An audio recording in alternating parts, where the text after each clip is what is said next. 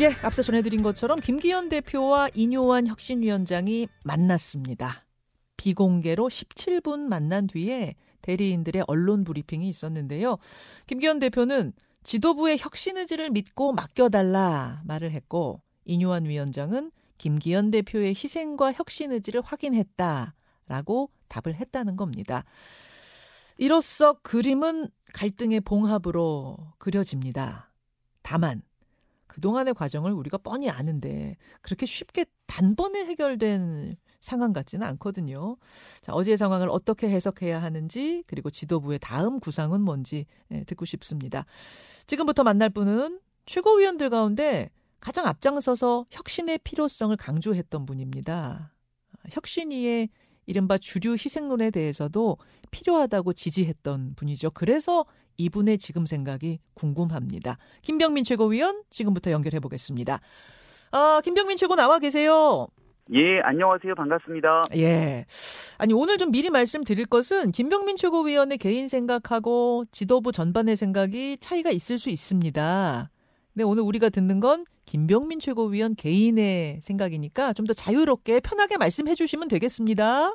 네, 하지만 저 개인 혼자만의 생각보다도 예. 또 이런 생각에 힘을 싣고 있는 많은 분들도 있다는 점도 같이 말씀을 올리겠습니다. 아, 중요한 부분이네요.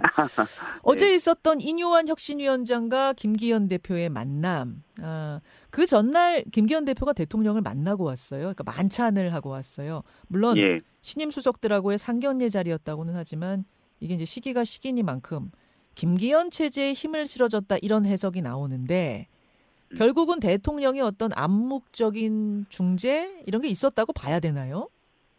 어, 만약에 이 당에 있는 여러 현안들에 대통령이 적극적으로 개입했다 그러면 어, 용산이 당무 개입이다라고 해서 또 논란이 커질 수밖에 없지 않겠습니까? 예. 김기현 대표 이 지도부와 또 용산 참모진 2기가 개편이 됐기 때문에 예. 그 자연스러운 상견례 자리에 만남이 있었던 거로 알고 있습니다. 음. 더군다나 총선을 앞두고 예민한 정치 현안들도 있습니다만 지금 이 대규모 개각을 발표하면서 앞으로 상당 부분의 인사청문회가 예상이 돼 있죠. 예, 예. 그럼 당연히 집권당인 국민의힘과 손발에 맞추면서 나가야 될 여러 정책적 현안들이 있기 때문에 음. 그런 면에서 어 김기현 지도부와 함께 만남을 가졌던 것이고 이것이 꼭 지금 있는 갈등 국면 음. 아 뭔가 혁신위와 지도부가 갈등의 대척점에 있는 것처럼 비춰지는 가운데 음. 한쪽의 편을 들어준 것이다라고 보기에는 어. 또 너무 앞서간 해석이 아닌가라고 생각합니다. 지금 뭐 대통령이 특별히 힘을 실어주거나 중재한 게 아닐 거라고 말씀하셨는데 근 그러면은 그 다음 날 김기현, 이뇨한 두 분이 이렇게 만나게 된 건 굉장히 좀 예. 어색하지만 만나게 된 거 이거는 그럼 어, 왜라고 보세요? 사실 그럴 분위기 아니었잖아요 그 전까지는. 그 전까지는 지도부와 혁신위원회가 갈등이 있는 그대로 노출되면서 예, 이대로 가면 파국이다라고 하는 언론들의 보도들까지 이어지지 않았습니까? 맞습니다. 그런 걱정을 갖고 있는 건 지도부와 국민의힘 당원들 또 국민의힘이 잘 됐으면 좋겠다고 응원하는 분들뿐 아니라 음, 용산에 있는 대통령도 비슷한 마음이지 않았을까라고 저는 생각을 합니다. 음, 음. 그리고 이뇨한 위원장도 결국 혁신안을 어떻게든 국민의힘이 받도록 하고자 하는 의지는 있었겠습니다만 음. 이대로 모든 것들을 끌고 가다가 아, 만약 아픈 환자가 약을 먹지 않게 된다면 네. 그 약을 거부하게 된다면 결국은 그 또한 명의로서 환자를 이 고치는 데 실패했다라고 비춰질 수 있기 때문에 음, 에, 어떻게든지 간에 음. 이 지도부가 쓴 약을 좀 먹을 수 있는 마지막 방안에 조율들이 있었던 게 아닌가 생각합니다. 아, 양쪽 다 어느 쪽도 실패의 모양새로 끝나는 걸 원하지 않았기 때문에 파국으로 가면은 다 망한다. 말하자면 뭐 이런 생각이 있었기 때문에 결국 그거는 막자라는 생각으로 만난 게 아니냐. 뭐 이런 말씀이신 것 같아요. 그러면 김기현, 인요한 두 분의 만남 분위기가 어땠는가 요, 요- 여기로 좀 넘어가 볼 텐데 저희가 그 회동 직전에 언론 포토타임 이 모습을 좀 준비해 봤습니다. 유튜브와 레인보우 영상으로 보시는 분들은 두 사람의 표정을 주목해 보시죠. 보시겠습니다. 한 40일 쯤 됐죠, 지금. 네, 그죠? 네. 40일 쯤 됐는데.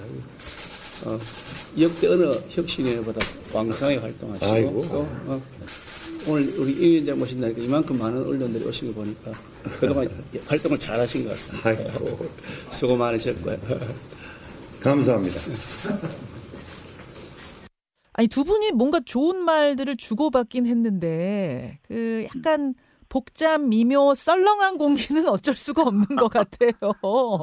그 자리에서 화기애애하게 웃으면서 뭐 끌어안는 제스처를 취하거나 했다면 그게 더 국민들이 지켜보기엔 도대체 뭐 하는 거지? 이런 생각이 들 수도 있었다고 봅니다. 아, 저는 이뇨한 위원장이 대단히 솔직한 사람이라고 생각하고 예.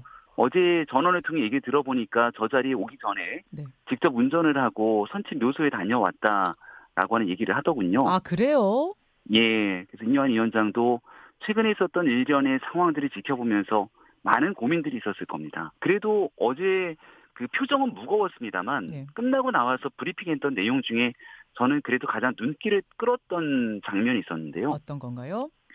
김기현 대표의 희생과 혁신 의지를 확인했다. 음, 여기에서 희생 의지를 확인했다는 게 나름대로 이뇨한 위원장의 마음을 좀 움직이도록 만들었던 게 아닌가 생각합니다. 음. 그러면 이제 그 부분에 이어지는 질문이 될 텐데 예, 혁신이가 정말 목숨 걸고 주창했던 주장했던 소위 주류 희생론, 주류 희생론은 완전히 물 건너간 건 아니라고 보세요. 저는 그렇게 확신합니다. 어... 왜냐면 확신, 을 하신다고요? 지금 분위기는 누가 봐도 물 건너간 것 같은데요. 그렇게 진행되지 않았을 경우에는 예, 저도 지도부의 한 사람으로서 지금까지 계속 목소리를 높여왔고 예, 지금도 혁신 위의 활동에 대해서 국민 눈높이에 맞는 혁신에 더 힘을 실어야 된다고 얘기를 하고 있는데 예. 이게 이제 끝난 상태가 아니라 이를 이어가도록 현실화시키겠다는 의지를 피력했다고 알고 있기 때문에 음, 그게 만약 현실화되지 않는다면 이뇨한 위원장의 혁신 위와 또 국민의 대상으로 사실상 지도부가 엉뚱한 변명만을 늘어났다는 이런 국민 기망이라고 하는 음흠, 오명을 뒤집어 쓸 수밖에 없는 것 아니겠습니까? 음, 김기현 대표가 갖고 있는 고민들에 대해서 굉장히 신중한 정치인으로 알고 있기 때문에 왜 메시지가 나올 때가 됐는데 나오지 않는 거야라고 사람들이 아쉬워하는 부분들이 많았습니다. 예, 왜냐하면 김기현 대표를 아는 사람들은 울산이라고 하는 자기 지역구를 지키기 위해서 희생과 헌신을 지는 온데간데 없이 기득권 지키기에 골몰하는 정치인이 아니라는 걸 그 진심을 이해할 수 있을 거라 봤는데 음, 근데 정치적으로 보이는 정치적 행보나 음, 메시지가 그를 뒤따르지 않으니까 예, 뭔가 비난의 대상이 될 수밖에 없었죠. 그렇죠. 이거 이거를 이제 이뇨한 위원장과의 만남을 통해서 김기현 대표의 희생과 혁신 의지를 확인했다라고 얘기가 나왔으니 아, 그 부분은 저는 좀 믿고 기다려볼 필요가 있겠다라는 생각이 듭니다. 그 부분이 그 부분일 거다. 확인했다라고 표현한 그 부분이 바로 그 부분일 거다. 그러니까 겉보기에는 김기현 대표가 대표직하고 지역구 어느 것도 포기하지 않는 것처럼 지금 비춰지고 있지만 예, 진짜 타이밍의 문제다라고 했던 그 부분의 진심을 좀 믿어볼 필요가 있다 이 말씀이에요. 그걸 이뇨한 위원장은 확인했을 거란 말씀이에요 어제. 예. 그리고 그게 단순하게 지나가는 말로 한 것이 아니라 예, 나와서 브리핑을 하는 메시지를 보고 읽은 상황이기 때문에 예, 예. 예, 이거는 그냥 나올 수 있는 얘기는 아니라고 생각합니다. 어, 소위 윤핵관의 상징처럼 여겨지는 분들 있잖아요. 그 중에서도 대표적인 두 분, 뭐 장재원, 권성동 이 두 분 같은 경우에는 지역구 옮기는 일은 없다. 자신의 지역구에서 무소속 출마 결심이 섰다 이런 이야기가 솔솔 들리는데 이두 예. 분은 그럼 좀 별개인가요? 이거는 지도부가 그분들을 대상으로 당신 당장 결단하시오라고 의결할 수 있는 사안은 아니지 않습니까? 음, 그렇죠. 결국 전체적인 분위기를 만들어가는 게 지도부에 대한 중요한 역할 중에 하나라고 봅니다. 예. 근데 지금 현재 상황에서는 이뇨한 위원장이 처음 내세웠던 희생의 메시지에 아무도 화답하지 않는 것처럼 비춰졌지만 예. 앞서 얘기했던 사람들의 하나 둘씩 타이밍이 조금씩 늦긴 하지만 예. 그래도 선언적 의미의 메시지가 나오고 있고 예. 또 어제 있었던 일들을 바탕으로 김기현 대표도 희생에 대한 의지를 확인했으니 어. 이런 일들이 들불처럼 번져 나가게 된다면 그게 우리 당 전체의 분위기가 될 수 있거든요. 어, 이제 앞으로 어떤 그림이 그려질 것인가 이 부분이 궁금한데 일단 지도부 체제는 쭉 가겠네요. 저도 지도부의 일원으로 있으면서 우리가 전당대회를 통해 선출된 정통성을 갖고 있는 지도부입니다. 하지만 이 상태로 과연 총선을 치를 수 있겠냐라고 하는 예. 지도부를 향한 쓴소리 그리고 걱정 어린 시선을 보내고 있는 많은 분들이 있다는 것도 저도 잘 알고 있습니다. 예.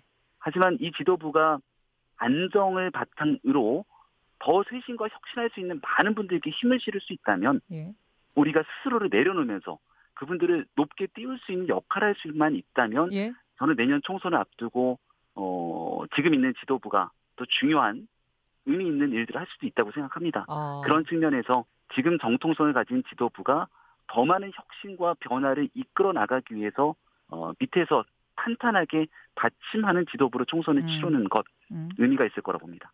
그럼 결국은 공간이 어깨가 무지무지 무거워지는 거잖아요. 지도부 이대로 가면서도 혁신의 모습을 보여주고 민심이 어 달라졌네 이렇게 느끼게끔 만들어 주겠다란 얘기는 공관위가 엄청 잘해야 되는 혁신이가 못다한 일을 공관위가 다 해내야만 하는 그런 상황이 벌어진 거잖아요. 그래서 혁신에 대한 절반의 성공과 나머지를 이제 당에게 맡기겠다라고 얘기를 예, 어제 전해 들었는데요. 네. 그 나머지 절반은 사실상 앞으로 펼쳐지게 되는 공관위 몫이 될 수도 있겠죠. 그렇죠. 어쩌면 혁신이보다 더 무서운 칼을 공관위가 들이댈 수도 있겠네요. 지금까지 혁신위의 혁신은 예고편에 불과했다라는 어. 소리가 나올 수 있는 공관위를 구성하는 게 이제 우리 지도부가 해야 되는 가장 막중한 책무라고 생각합니다. 그게 안 될 경우에는 거봐라 지도부 좀 뭐냐 비대위 빨리 들어서야 됐었었어라는 얘기가 나올 테니까 결국 공관위가 엄청나게 무서운 칼을 더 들이댈 수밖에 없는 상황이 됐단 말씀. 공관위원장은 누가 옵니까? 전혀 모릅니다. 아시잖아요. 정말 뭐, 모릅니까? 뭐라도 좀 얘기를 드리고 싶은데 예. 정말 모릅니다. 어, 그리고 예. 그리고 공관위원장이 실제 지금 이렇게 음, 여러 사람들에게 노출이 되거나 음. 할수 있는 구도도 아니라고 생각을 합니다. 어, 가장 최적의 공관위원장을 모시기 위한 노력들을 음. 김기현 대표를 비롯한 네, 저희 지도부에서도 고심을 하고 있지 않을까 생각합니다. 그러니까 뭐 세간에 도는 김병준, 김한길, 안대희 이런 분들 이름이 지도부 회의에선 전혀 언급 안 됐다는 얘기네요. 예, 전혀 언급된 바가 없고 전혀. 아마 음. 그 핵심적인 취재를 통해서 나온 내용들도 아닐 거라고 생각을 합니다. 알겠습니다. 왜냐하면 거의 대다수가 다 하마평들을 통해서 쏟아내곤 하는데요. 음흠, 그 공관위원장이 갖고 있는 상징성들이 있잖아요. 혁신의 바톤을 음흠. 제대로 이어갈 수 있는 분이 오셔야 된다고 생각합니다. 알겠습니다. 김병민 최고위원 만나고 있습니다. 시간이 별로 안 남았습니다만 한두 네. 가지만 더 좀 질문 드릴게요. 어, 며칠 동안 원희룡 장관 행보가 아, 좀 논란이 있었습니다. 정광훈 목사가 주도한 보수 기독교 모임에 이분이 등장했는데 원 장관은 간증하러 간 거다. 이제 그런 모임인 그분이 오는 모임인 줄은 몰랐고 만난 적도 없다. 이렇게 답변을 했는데 예. 대기실에서 원희룡 장관하고 정광훈 목사가 만나는 장면이 포착이 된 거예요. 그래서 거짓말 논란에 휩싸였습니다. 어, 떻게 보셨어요? 의도적으로 전광훈 목사를 만나러 간 것은 아니라고 생각을 합니다. 음, 하지만 비춰지는 장면에서 전광훈이라는 이름 석자가 등장했고 원희룡 장관이 최근에 보였던 희생과 헌신에 대한 의지, 중도층들을 대상으로 펼쳐나갈 수 있는 원희룡 장관의 정치적 행보에 스크래치가 났다 이렇게 비춰질 수도 있는 면 아니겠습니까? 어, 근데 저는 원숭이도 나무에서 떨어질 때가 있다고 어허, 원희룡 장관은 우리 보수정당에서 남원정으로 불렸던 원조 소장파 멤버입니다. 예, 항상 당이 어려웠을 때 쓴소리를 마다하지 않았고 당이 가장 어렵고 힘든 순간에 본인의 희생 의지를 천명하면서 음, 어 당을 이 정치적인 이득을 포기해 가면서까지 한번 당을 반석 위에 올려놓겠다는 의지를 갖고 있는 사람이라고 어, 저는 생각을 합니다. 음, 그래서 이번 일을 나름대로 어떤 부분들이 잘못 음, 전달이 됐는지에 대한 인식을 원장관도 하고 있을 거라 생각하기 때문에 음, 남은 총선 기간 동안 이런 구설수에 오르는 일이 없도록 원희룡 장관뿐 아니라 우리 구성원 누구든지 간에 예, 다 같이 이 부분을 좀 다시금 짚고 넘어가야 될 음. 대목이 아닌가 생각합니다. 이준석 신당도 관심사입니다. 이, 이준석 전 대표 100% 신당 창당한다 이렇게 말했는데 근데 민주당이 선거제를 과거 병립형으로 회귀시킬 경우 제3당은 살아남기가 더 힘들어지는 구조가 되죠. 이런 경우에는 작은 당으로는 안 되고 텐트가 더더더 커져야 유리해요. 그래서 어느 신당이 됐든 간에 이제 더더더 큰 빅텐트를 만들려고 할 것이다. 아, 예. 이 예상 맞습니까? 이수준석 전 대표는 대구에 가서 예. 살찐 고향이라고 불리는 사람들과 전면 승부를 펼치겠다. 예. 대구는 본인 입장에서 가장 어려운 지역이고 음. 여기에서 그 살찐 고향이라고 폄훼하는 사람들과의 전면 승부를 예고했던 게 신당 창당을 위한 명분 아니었던가요? 음. 근데 요즘은 그런 내용이 온데간데 없이 사라졌습니다. 왜냐하면 초기에는 여론조사에서 이른바 이준석 신당이라고 하는 공간이 대구에서 영향력이 있을 거다라는 여론조사가 일부 나오니 대구를 향하겠다. 그, 그 어려운 도전하는 게 본인에게 의미가 있겠다라고 얘기를 했지만 지금은 그런 여론조사 수치들이 나오질 않게 되고 한동훈 장관이 굉장히 높은 언론의 주목을 받게 되니 사실상 국민의힘과 보수를 지지한 입장에서 이전 대표에 대한 관심이 좀 많이 사그라들고 있거든요. 어. 최근에 그렇기 때문에 이낙연 전 대표를 중심으로 민주당 내의 이탈 세력들이 제3 세력과의 그 빅텐트를 치는 것 아니냐라고 하는 음. 목소리와 여론의 주목도가 높아지니까 예. 이제는 그쪽에다가 이전 대표가 또 발걸음을 살짝 옮기는 게 아닌가 싶은데 이렇게 언론의 이슈를 쫓아가듯이 정치에 대한 행보라는 건 이준석 전 대표답지 않다 생각하고요. 어. 이전 대표가 꿈꾸고 있는 정치 개혁과 미래 비전, 국민의힘 내에서 더 큰 슈퍼 빅 텐트를 치면서 음. 활동할 수 있는 공간이 열려 있으니 음. 늘 이 전 대표와 함께 하기 위한 노력은 국민의힘이 멈추고 있지 않다는 점을 음. 다시금 말씀드립니다. 이준석, 이낙연 같이 하는 그림이 그려지긴 하세요? 가능성은 있다고 보세요? 얼마 전에도 많은 사람들을 만났는데 네. 그 만났던 사람들과 한 달 가까이 연을 이어가고 있는 건 천하용인 네 사람밖에 없지 않습니까?